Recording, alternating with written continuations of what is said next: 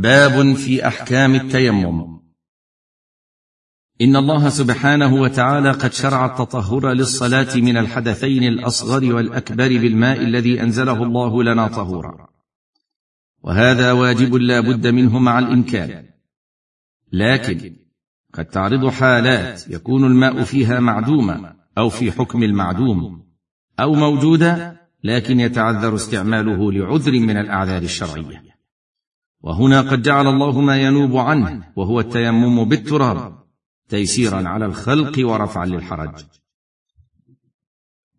يقول الله تعالى في محكم تنزيله يا أيها الذين آمنوا إذا قمتم إلى الصلاة فاغسلوا وجوهكم وأيديكم إلى المرافق وامسحوا وامسحوا برؤوسكم وأرجلكم إلى الكعبين وإن كنتم جنبا فاطهروا وإن كنتم مرضى أو على سفر أو جاء أحد منكم أو جاء أحد منكم من الغائط أو لامستم النساء فلم تجدوا ماء فتيمموا فتيمموا صعيدا طيبا فامسحوا بوجوهكم وأيديكم منه ما يريد الله ليجعل عليكم من حرج ولكن يريد ليطهركم وليتم نعمته عليكم لعلكم تشكرون.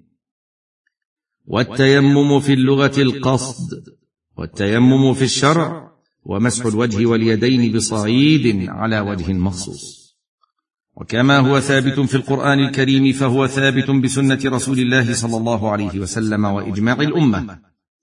وهو فضيلة لهذه الأمة المحمدية. اختصها الله به ولم يجعله طهورا لغيرها توسعة عليها وإحسانا منه إليها.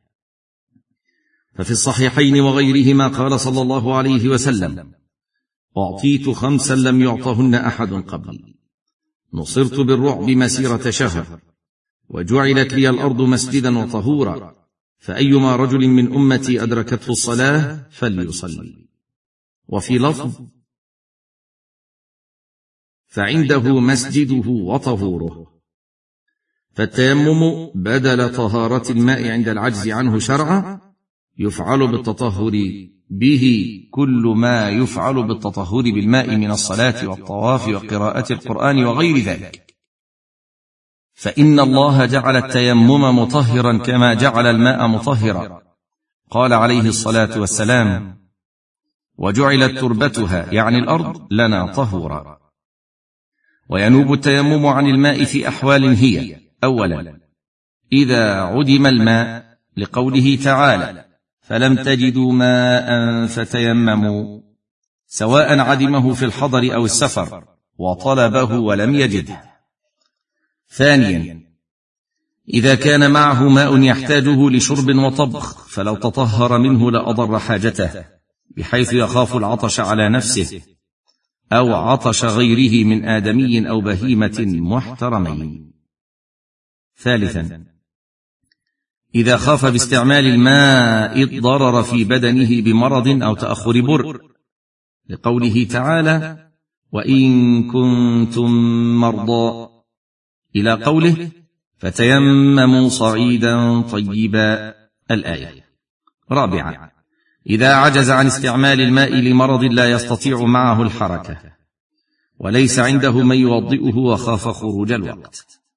خامسا إذا خاف بردا باستعمال الماء ولم يجد ما يسخنه به تيمم وصلى لقوله تعالى ولا تقتلوا أنفسكم. ففي تلك الأحوال يتيمم ويصلي. وإن وجد ماء يكفي بعض طهره استعمله فيما يمكنه من أعضائه أو بدنه. وتيمم عن الباقي الذي قصر عنه الماء لقوله تعالى فاتقوا الله ما استطعتم.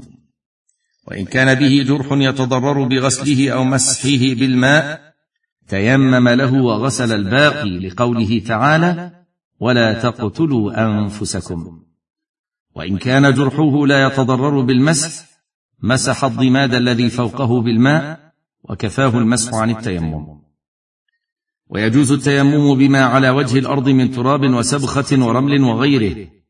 هذا هو الصحيح من قولي العلماء لقوله تعالى فتيمموا صعيدا طيبا وكان صلى الله عليه وسلم وأصحابه إذا أدركتهم الصلاة تيمموا بالأرض التي يصلون عليها ترابا أو غيره ولم يكونوا يحملون معهم التراب.